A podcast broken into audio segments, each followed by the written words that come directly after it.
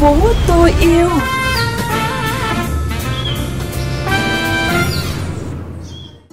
Hà Hương xin gửi lời chào đến quý vị và các bạn đang cùng lắng nghe chương trình Thành phố tôi yêu trên kênh VOV Giao thông Mekong FM 90 MHz, phát định kỳ vào 7 giờ sáng thứ năm và phát lại vào sáng thứ sáu hàng tuần. Quý tín giả có thể đón nghe chương trình trên VOV Giao thông Mekong FM 90 MHz hoặc theo dõi qua livestream Mekong FM 90 MHz, nghe trực tuyến tại trang web www.vovgiao thông.vn, chọn kênh Mekong FM. Chuyện gì đang xảy ra?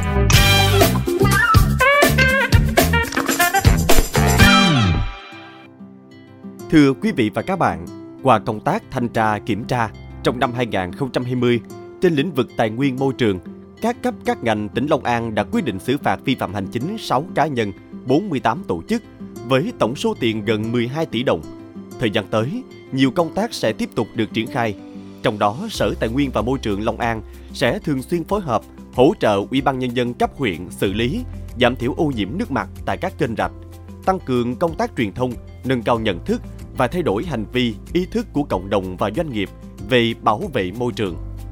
Theo kế hoạch của Ủy ban Nhân dân tỉnh Hậu Giang về triển khai thực hiện đề án Hậu Giang Xanh đến năm 2025, định hướng đến năm 2030. Trong năm 2021, Sở Tài nguyên Môi trường tổ chức triển khai nội dung đề án đến Sở ban ngành tỉnh, Ủy ban Nhân dân huyện, thị xã, thành phố, Ủy ban Nhân dân xã, phường, thị trấn và các cơ quan, đơn vị, tổ chức cá nhân có liên quan. Đồng thời chủ trì phối hợp với các cơ quan, đơn vị có liên quan, trình Ủy ban Nhân dân tỉnh ban hành kế hoạch phân loại chất thải rắn sinh hoạt tại nguồn, kế hoạch thu gom, vận chuyển và xử lý bao gói thuốc bảo vệ thực vật sau sử dụng trên địa bàn tỉnh, xây dựng, in ấn và chuyển giao các tài liệu tuyên truyền về bảo vệ môi trường, quản lý chất thải rắn sinh hoạt, chất thải nông nghiệp, bao gói thuốc bảo vệ thực vật sau sử dụng. Thời gian qua, để góp phần hoàn chỉnh tiêu chí môi trường trong bộ tiêu chí xây dựng xã nông thôn mới nâng cao, xã Thành Nhật, huyện Gò Công Tây, tỉnh Tiền Giang đã thực hiện và duy trì tốt hoạt động của mô hình xử lý, phân loại rác thải tại nguồn. Đối với rác tự phân hủy, xã vận động hộ dân tự xử lý tại nhà bằng hình thức chung lấp. Nếu hộ nào không có chỗ xử lý thì đăng ký, xã sẽ thu gom, đưa về bãi rác tập trung. Còn đối với rác vô cơ khó phân hủy, xã sẽ cho xe thu gom rác này 100%. Mô hình được thực hiện đồng loạt với quy mô lớn, tạo ý thức cho người dân bước đầu làm quen dần với việc phân loại rác thải tại nhà. Không phải chuyện đâu xa. Thưa quý vị và các bạn, chăn nuôi vốn là thế mạnh của nhiều địa phương tại khu vực đồng bằng sông Cửu Long. Nhờ chăn nuôi, không ít gia đình vượt qua cảnh khó khăn, vươn lên khá giả. Tuy nhiên, bên cạnh giá trị kinh tế thì hoạt động chăn nuôi cũng đã có những tác động đến chất lượng cuộc sống của người dân, nhất là tình trạng xả chất thải trực tiếp ra môi trường, thiếu biện pháp xử lý phù hợp. Đây là nỗi trăn trở của ngành chức năng cũng như người dân tại nhiều địa phương, đặc biệt là những vùng nông thôn phát triển mạnh về chăn nuôi. Mời quý thính giả cùng đến với những ghi nhận cụ thể trong chuyên mục Không phải chuyện đâu xa. Với những ai đã gắn bó nhiều năm cùng mảnh đất miền Tây, có lẽ ít nhiều cũng đã từng biết cảm giác khó chịu khi đến gần những chuồng trại chăn nuôi chưa áp dụng quy trình xử lý chất thải. Đó có thể là con kênh sủi bọt bốc mùi. Đó cũng có thể là cái ao đặt sánh chất bẩn nằm cạnh lối đi chung. Từ các cô dì đi chợ buổi sáng cho đến các em nhỏ tan học buổi chiều đi ngang qua đều phải lấy tay che mũi rồi nhanh nhanh di chuyển để không phải ngửi mùi khó chịu cũng như không phải nhìn thấy chất thải gia súc đang trừ ra dưới ao. Nó hôi lắm, đi dọc đường cũng nghe mùi nữa, nhìn thấy nước xanh xanh xanh xanh, xanh là biết nuôi heo. Nước đâu có dám xài đâu, giờ phải đi lấy nước chỗ khác về xài, đâu có dám xài nước đó. Nói tới nói lui thì cũng mất mít lòng bà con mà giờ không nói thì đâu có được. Đó là chia sẻ của một người dân. Không chỉ là nỗi lo về việc môi trường sống bị ảnh hưởng, mà còn là nỗi lo về tình làng nghĩa xóm, khi không biết nên góp ý với nhau như thế nào. Trong khi đó, chất thải chăn nuôi cũng đã trở thành vấn đề được phản ánh tại nhiều cuộc họp quan trọng. Đơn cử như tại kỳ họp thứ 19 Hội đồng Nhân dân tỉnh Hậu Giang khóa 9, cử tri đã có phản ánh về việc một trại chăn nuôi heo gây ô nhiễm trên địa bàn huyện Vị Thủy. Giám đốc Sở Tài nguyên và Môi trường tỉnh Hậu Giang cũng xác nhận việc một công ty chăn nuôi hơn 1.200 con heo, nhưng công trình hầm ủ biogas và xử lý nước thải đã xuống cấp, không đảm bảo vệ sinh môi trường, phát sinh mùi hôi. Các ngành chức năng tỉnh đã có chỉ đạo trong việc cải tạo hệ thống thu gom, xử lý nước thải, đảm bảo vận hành ổn định. Chỉ được tái đàn sau khi tác động đánh giá môi trường được phê duyệt. Từ nhiều năm qua, những loại vật nuôi như bò, dê hay đặc biệt là heo đã trở thành nguồn kinh tế chính cho nhiều gia đình. Ngoài việc phát triển kinh tế thì việc xử lý chất thải như thế nào để tránh gây ô nhiễm là trách nhiệm mà mỗi hộ chăn nuôi phải đảm bảo.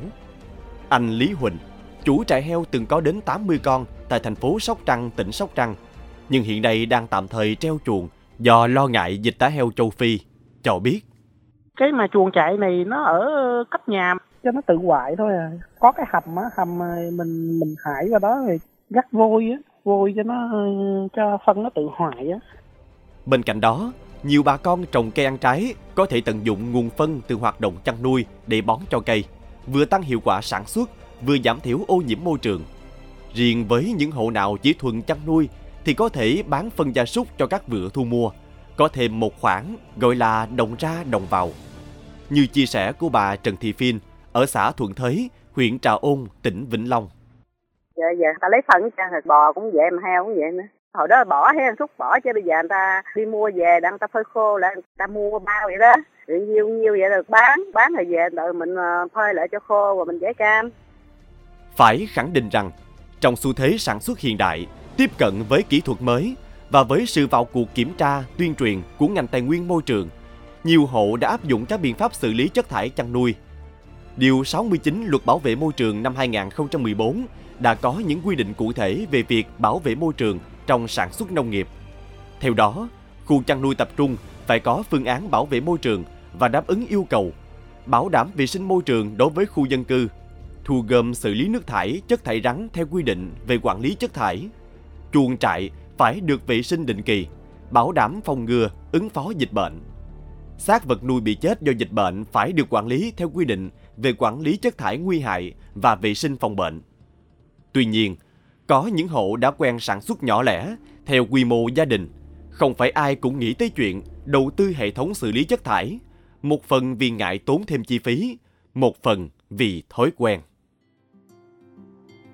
Quý tín giả thân mến, có nhiều cách để xử lý chất thải chăn nuôi, tùy thuộc vào quy mô chuồng trại và đặc điểm của mỗi khu vực. Trong đó, mô hình hầm biogas đã được rất nhiều hộ chăn nuôi không chỉ tại đồng bằng sông Cửu Long mà trên địa bàn cả nước áp dụng, mang lại hiệu quả cao. Trong chuyên mục Thêm yêu thành phố, Mekong FM mời quý thính giả cùng tìm hiểu rõ hơn về mô hình này.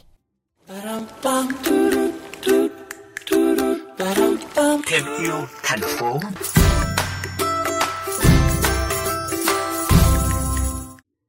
Nếu khoảng hơn chục năm trước, nhiều trang trại chăn nuôi mỗi lần dọn chuồng cho gia súc thường dùng nước dội thẳng xuống kênh rạch hoặc ao tù. Thì hiện nay, hầm biogas hay túi ủ biogas là giải pháp hiệu quả. Mô hình xử lý chất thải này hầu như đã không còn xa lạ với các hộ chăn nuôi tại đồng bằng sông Cửu Long.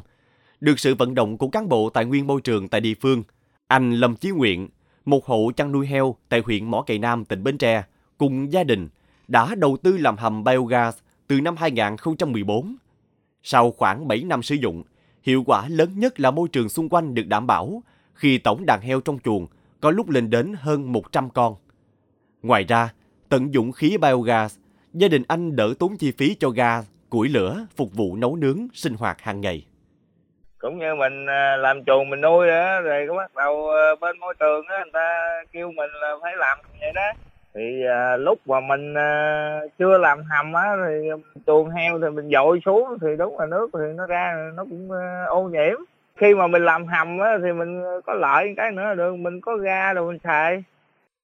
Biogas là một hỗn hợp khí được sinh ra từ quá trình lên men trong môi trường yếm khí của chất thải chăn nuôi nhờ hoạt động của các vi khuẩn, trong đó bao gồm khí metan, khí carbonic, khí nitơ, hydro và các khí khác về nguyên lý hoạt động của hầm biogas, chất thải chăn nuôi sẽ được dẫn vào bể nạp.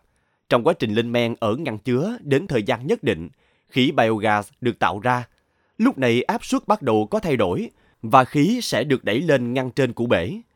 Khi khí gas đầy hơn thể tích của bể, thì sẽ tự động đẩy các chất cặn bã trong hầm ra ngoài theo cửa ra.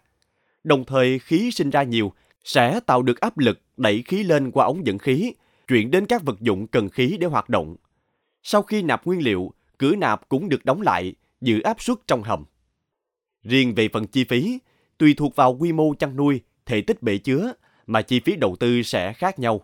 Thông thường mức chi phí sẽ được tính theo khối, nên bà con cần tính toán kỹ về quy mô chuồng trại để chọn thể tích hầm cho phù hợp. Đây sẽ là hướng đầu tư cần thiết đảm bảo chất lượng môi trường về lâu về dài trong suốt quá trình chăn nuôi. Hiện nay, nhiều địa phương tại đồng bằng sông Cửu Long cũng đã có những chương trình hỗ trợ cho bà con chăn nuôi tiếp cận với các mô hình xử lý chất thải, trong đó có hầm biogas. Với sự hỗ trợ về chi phí đầu tư, kỹ thuật, đây sẽ là điều kiện để việc chăn nuôi, phát triển kinh tế của bà con được dễ dàng hơn, trong khi chất lượng môi trường vẫn được đảm bảo. Đến đây thì thời lượng dành cho chương trình Thành phố tôi yêu cũng đã hết. Cảm ơn quý vị và các bạn đã quan tâm theo dõi. Xin chào tạm biệt và hẹn gặp lại quý vị và các bạn trong các chương trình lần sau.